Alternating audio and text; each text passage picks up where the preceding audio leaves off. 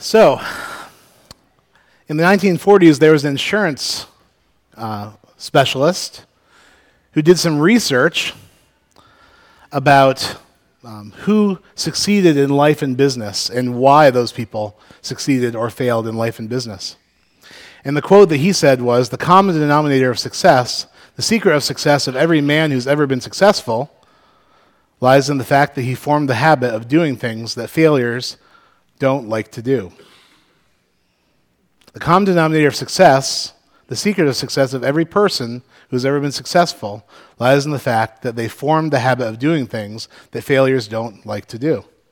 In other words, there's this principle that successful people, people that, that do well in life, develop priorities and principles uh, that they decide are the best principles and priorities to live by, and then they stick to those things even when it gets difficult. And that is something that kind of marks some people off from others, that some people persevere and they, and they, and they find that um, the power to, to succeed in life by, by focusing on those priorities. So today we're going to talk about misplaced priorities uh, in, in our spirituality, in our spiritual life. And uh, this whole book of Haggai talks about uh, God, God addressing people having, you know, not the right priorities in terms of um, Him and His activity in their life. Um, it's really an interesting thing with priorities. They're very slippery because, you know, with our lips, we often say, you know, I value God's kingdom if you're a believer, uh, and what he's doing above all else in my life. That's what you'd say. And your heart, you know, resonates with that. Um, but then you look at the where your time and your focus, your energy, your finances, everything in your life goes to, and, it, and sometimes it tells a different story. So priorities are slippery. We, we often say one thing and we mean it, but then how we live our life is different. There's a disconnect. Does that make sense? This is something that really got um, revealed to me recently. I've been meeting with the elders, and we've been talking about, you know, why does the church exist? What are we trying to do here as the body of Christ? Is it just to come on a Sunday morning and spend time together? Is it a social thing? Let's go to the Bible and see what that is. And the elders, looking at the Bible, we see Jesus said, Go into all the earth and make disciples teaching them to obey everything I've commanded you. And behold, I am with you even to the end of the age. So Jesus says that what we're supposed to do is make disciples, which is also a very kind of vague term for us. So then we ask the question what is a disciple? You know, well, it's someone who is, is growing in certain areas that Jesus calls us to grow in. And those markers are actually, turns out, easier to pinpoint than our vague ideas.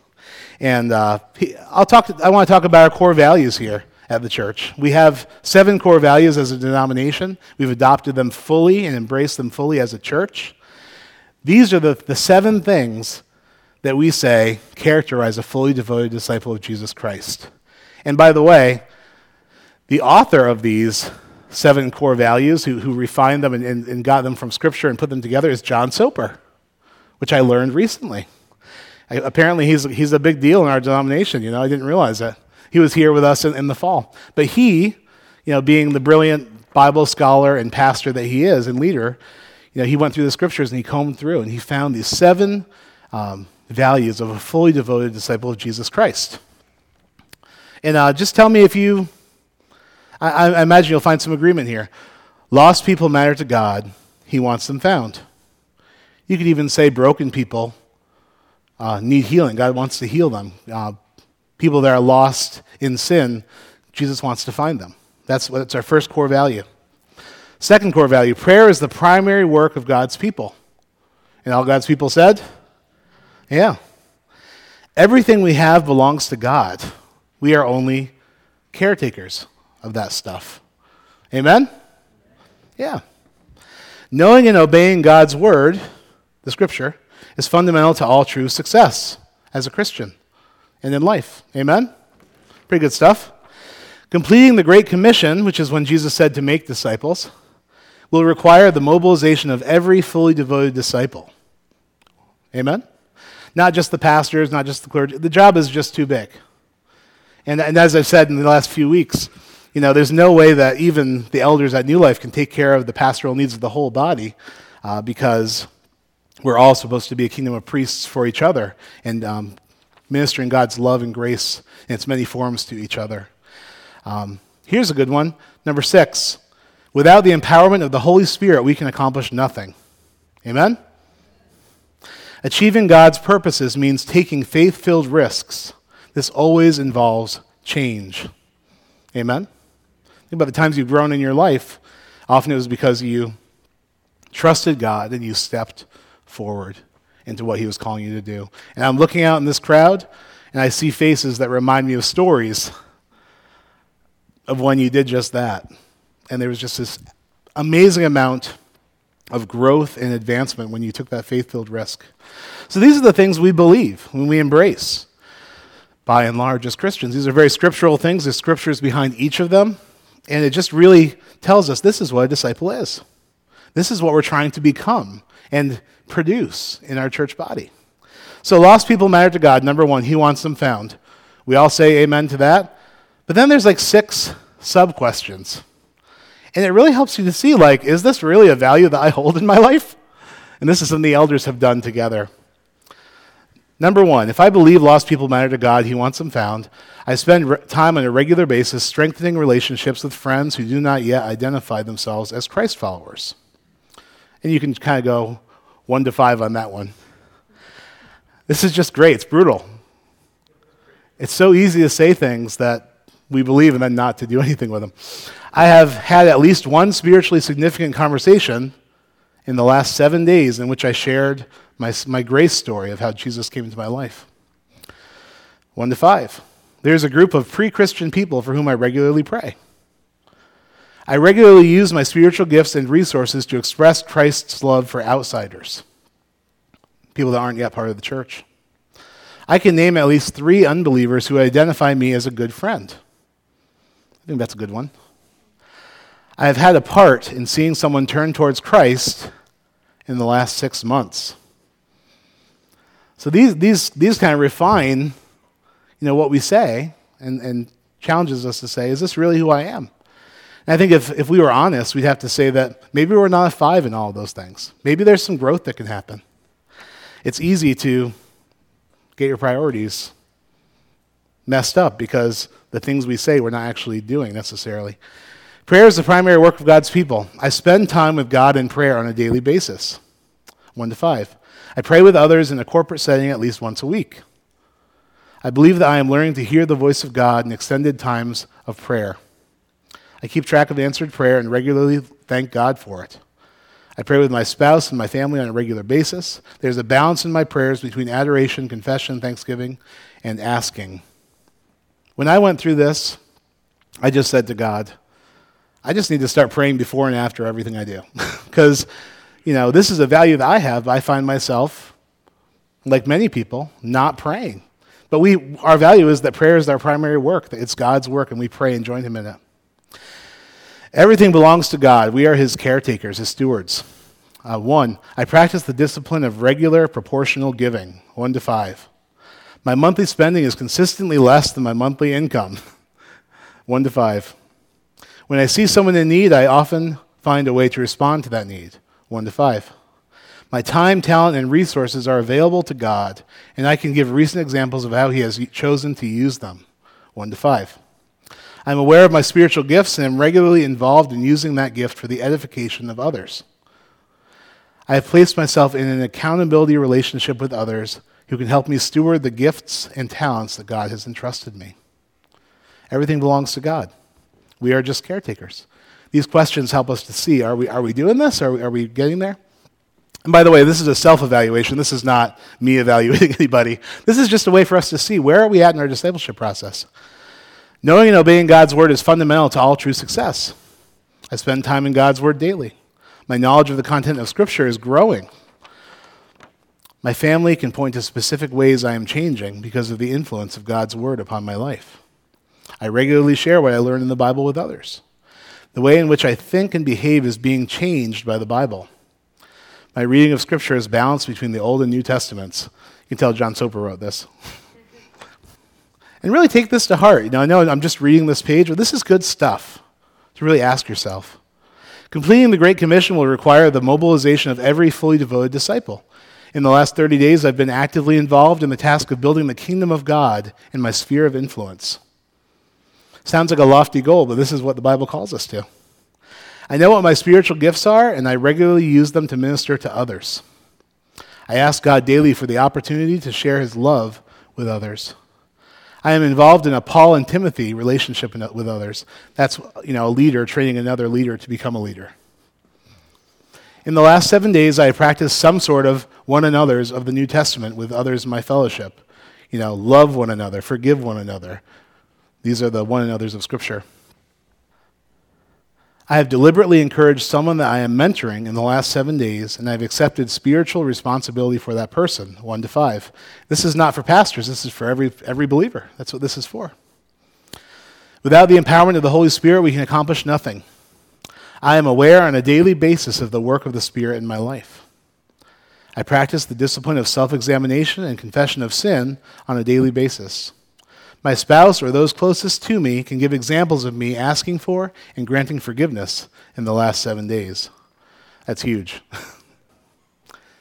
I think there's probably at least one opportunity every seven days to apologize to your spouse. I'm, I'm almost sure of that. My level of intimacy with Christ is steadily growing. I can give recent examples of the work of the Holy Spirit in or through me. The fruit of the Spirit is growing more evident in my life. One to five.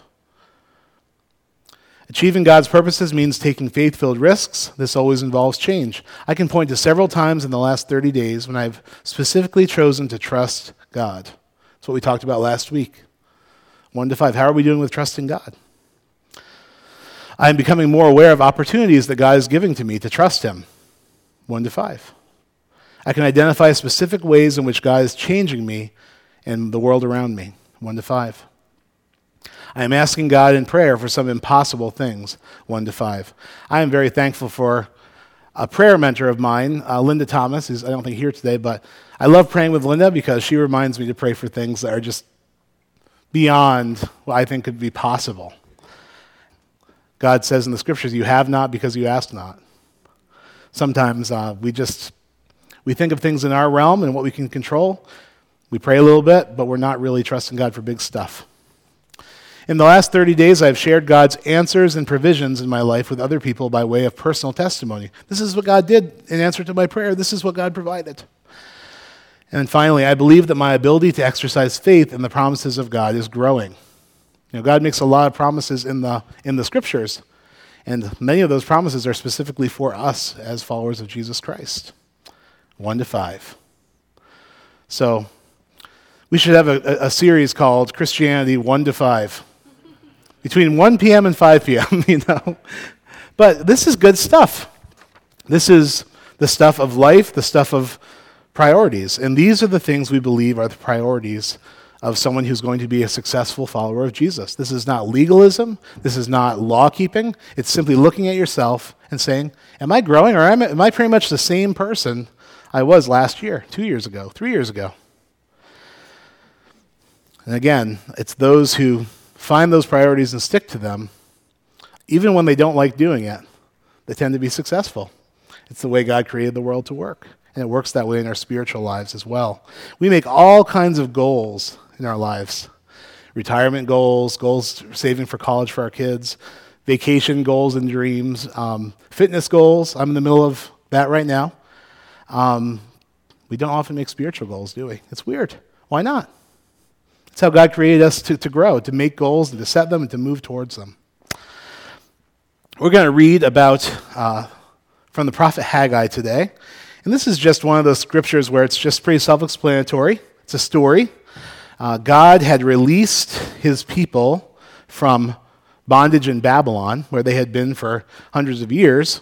And God had raised up a king from Persia, Cyrus, and he released God's people from captivity. I, I mentioned last week that before King Cyrus released God's people from captivity, God had prophesied that a king named Cyrus would, would do that very thing 160 or so years before it happened. So God had this provision, uh, and he, he even had a specific name, and that man ended up setting them free. And he was a, an interesting guy. He was someone who was interested in world religions. So he was like, I'm going to let these people go, and I'm going to let them rebuild their temple. Solomon's temple, which had been destroyed, which had, dis- had devastated God's people. They, the temple was the place, if you know anything about uh, early Judaism in the ancient Near East, the temple was the place you worshiped God. Uh, that was the place you made sacrifices for your sins. That was the place where you encountered God's presence and were mediated the presence of God. Without that temple, when it was destroyed, it, I mean, it, it really killed them, even more than the captivity, to lose that, that touch point with God. And, uh, and King Cyrus said, You're released, and you can go and rebuild your temple. Have fun. Pretty cool. So you have this big, old group of people, 50,000, they think, who got released from Babylon and sent to rebuild the temple.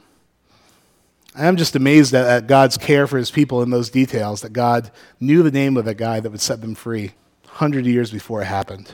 It's amazing. So, again, these people were devastated. They, they, they were excited about building the temple. Because they were in Babylon, they obviously could not do that. They couldn't worship freely. They couldn't, couldn't build the temple. That was a pretty legitimate problem being in captivity. They couldn't, they couldn't do it. That makes sense. But uh, what we'll find is, just like with us, this temple building project became as much as it was very much on their hearts and they knew it was a good thing, it became a very distant priority as they were released from captivity. And other things took root as being more important. So, Haggai 1, we're going to read the first chapter here, 15 verses. short little book. In the second year of King Darius, on the first day of the sixth month, the word of the Lord came through the prophet Haggai, through Zerubbabel son of Shealtiel, governor of Judah, and to Joshua, son of Jehozadak, the high priest. I practiced those names this morning. this is what the Lord Almighty says. These people say, The time has not yet come for the Lord's house to be built, the temple. Then the word of the Lord came through the prophet Haggai. Is it a time for you yourselves to be living in your paneled houses while this house remains in ruin? Now, this is what the Lord Almighty says Give careful thought to your ways, examine your priorities. You have planted much, but have harvested little. You eat, but never have enough. You drink, but never have your fill. You put on clothes, but you are not warm. You earn wages, only to put them in, a purse with holes in it. This is what the Lord Almighty says Give careful thought to your ways when God says something twice, it's a good time to pay attention. Especially since he's telling us to pay attention twice. Go up into the mountains and bring down timber and build the house so that I may take pleasure in it and be honored, says the Lord. You expected much, but see, it turned out to be little. What you brought home, I blew away. Why? declares the Lord Almighty. Because my house, which remains in ruin, while each of you is busy with his own house. Therefore, because of you, the heavens have withheld their dew, and the earth its crops. I called for a drought on the fields and the mountains, on the grain, the new wine, the new oil, and whatever the ground produces, on men and cattle, and on the labor of your hands. Then Zerubbabel, son of Shealtiel, Joshua, son of Jehozadak, the high priest, and the whole remnant of the people obeyed the voice of the Lord their God and the message of the prophet Haggai, because the Lord their God had sent him, and the people feared, they respected the Lord and his word. Then Haggai, the Lord's messenger, gave this message of the Lord to the people I am with you, declares the Lord. So the Lord stirred up the spirit of Zerubbabel, son of Shealtiel, governor of Judah, and the spirit of Joshua, son of Jehozadak, the high priest, and the spirit of the whole remnant of the people they came and began to work on the house of the Lord Almighty their God on the 24th day of the sixth month in the second year of King Darius. There's an interesting principle in this passage that goes beyond just the normal way that the world works. When we get our spiritual priorities mixed, mixed up in our Christian faith, Um, we might toil and work very hard, but many times it's not productive because our priorities are misplaced. There's things that we say we believe in, but we're not really doing anything about them. And, you know, our, our own empire, our houses, our, our life is being built up while God's worship is going down. And it's so easy to just say the right things and even believe the right things, but to actually do them, that's a whole different story. And these people, as much as their heart was in the right place, they had, be- they had actually begun rebuilding the temple. They laid its foundation. The work got hard, and they said, you know, let's work on our own stuff. And they went into the mountains and got cedar planks, and they built their own houses. And they uh, planted crops. They had this newfound freedom. They planted crops and, and tried to harvest, harvest some crops from the land. They did all kinds of investing and work, but none of it was on God's house, which was the, the mission. that was the mission. That's why they were set free by God. And so, none of their toil and labor really produced anything. The blessing of God was not on their lives. And uh, I don't know, it's kind of like that, that phenomenon where just when you save some extra money, have a car repair, you know? just when you uh, ha- have a little money saved for a vacation, you know, the refrigerator dies. These are all stories from my own life. But there's this weird principle where first things are not first with God in terms of our time, our talents, our finances, our energies, our focus, our best efforts. If first things are not first, and we, we're sort of not trusting in God but living for ourselves and building our kingdom, we're just not sitting under the blessing of God, you know? We may, we may well believe in Him. We may think that these are good ideas in the Bible uh, to be a fully devoted disciple of Christ. But because it's our lips speaking, but our lives are telling a different story, how we actually live, it's not getting any traction. It's not blessed. So God says to them, change things around. You've noticed that this is not working well for you, and my house is still not built. And these people intelligently said, Yes, Lord, which is a great thing to say to God. And what does God say? He says, I am with you. You know? Get first things first build my temple. I am with you. I love the encouragement of this story that there really is a way to grow and progress as a follower of Christ. There is a way. And it, it goes uh, this way taking our intentions and the things we actually believe, and then doing actual things in the real world, not the spiritual realm, in the, in the real world that show that we believe these things. I think that that is, for me, that's very challenging, but also very encouraging. Because I, does anyone here like, like the feeling that they're not growing as a person? Do you enjoy that? You know, we work hard in life. Know, I, I've talked to many people in this church who are you know, frustrated in their careers. They're like, I'm just doing the same thing day after day. I'm not really growing. I've lost my passion. You know, am I even doing what I'm supposed to be doing? No one likes the feeling that they're not growing. God says, I believe through this, through this passage and many other uh, passages like it, there is a way to know you're growing. There, there are benchmarks. Um, put me first. First things first. You know, take your, your time and focus, where you spend your time, the things you drive your car to, right? This is how we gauge what we're actually, what's actually important to us. Our time. Where's our focus during the day? Where are we focused on? What goals do we have that we've set for ourselves?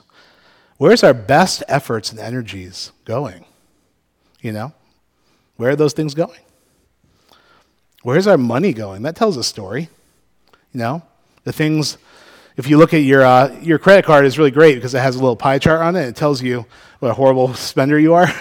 so it's like food and entertainment. and it's like, you know, car repairs, you know. So they're, they're even telling you, you know, even on chase.com and, and on these credit card websites, very simply now, this is where your values are. This is what you value. So take a look at that. What do you value? Are any of those parts of that pie God's kingdom? If you're a believer and you believe in Jesus, I think that probably should be. That makes sense.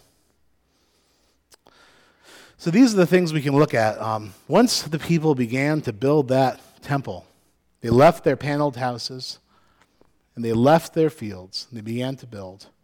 God's blessing just was on their life in a big way. It's a, it was a faith filled risk. Honestly, it was a very clear word from God, and they took steps to make it happen. And as a result, God's blessing was on them. And it's, I, I think that phrase, you know, work smarter, not harder, is a good phrase in the spiritual realm.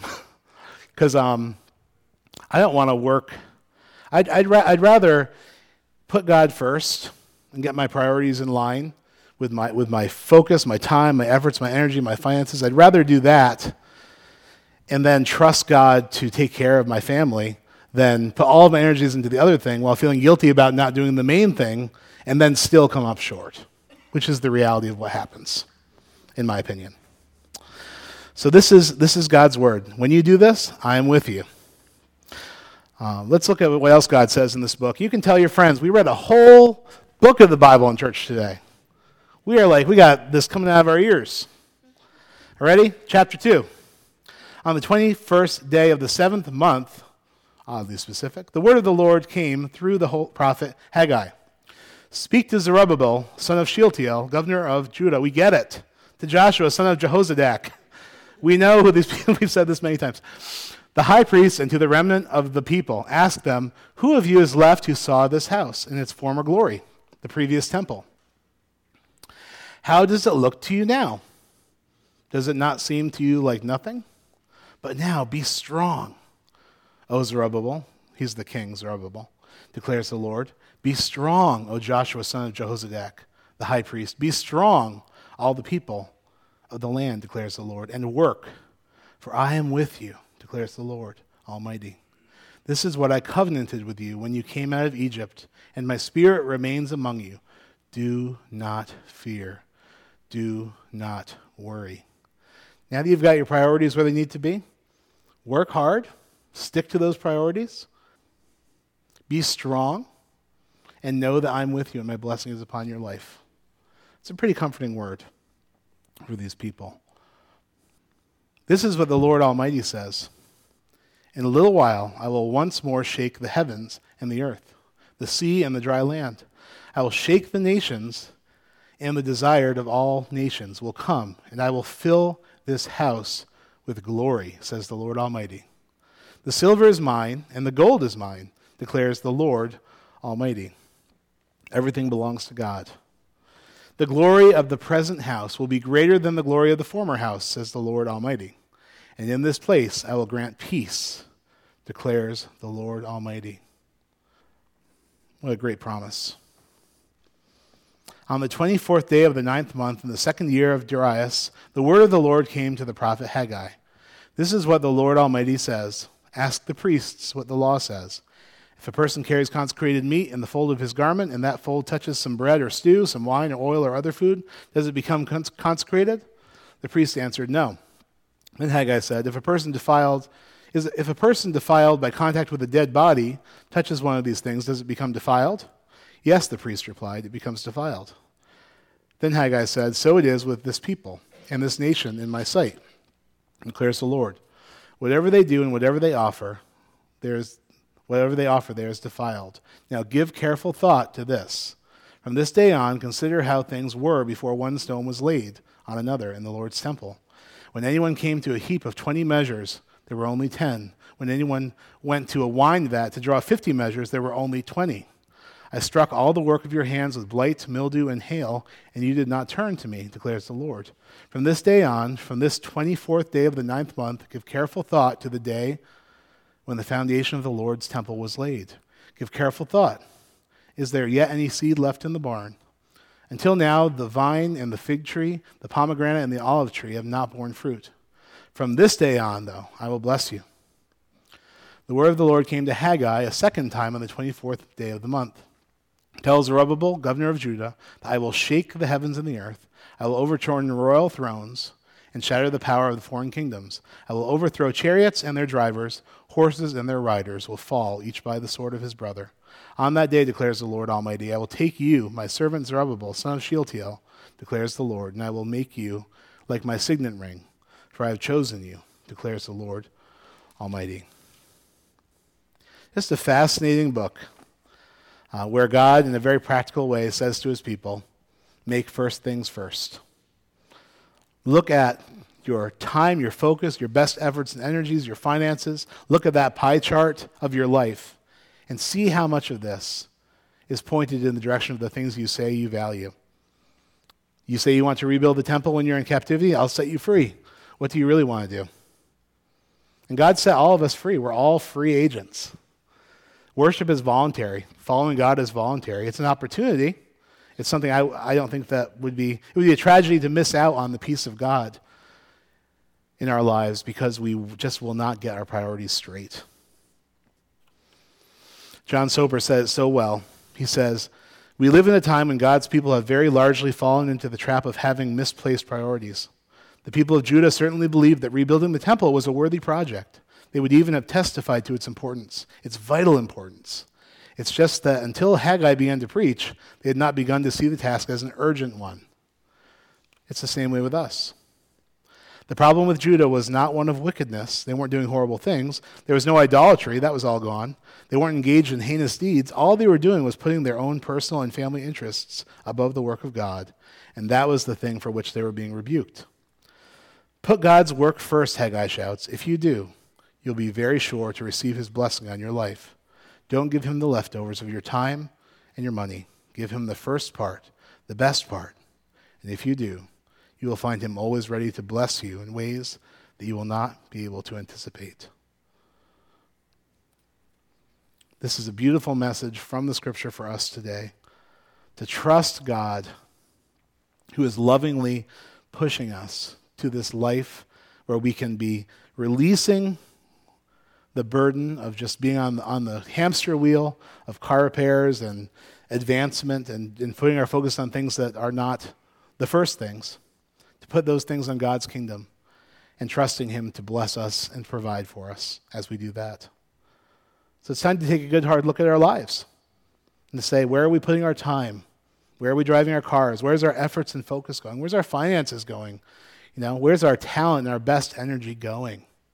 Those are the things that tell the true story of what we actually believe, not just what we say, but what we do.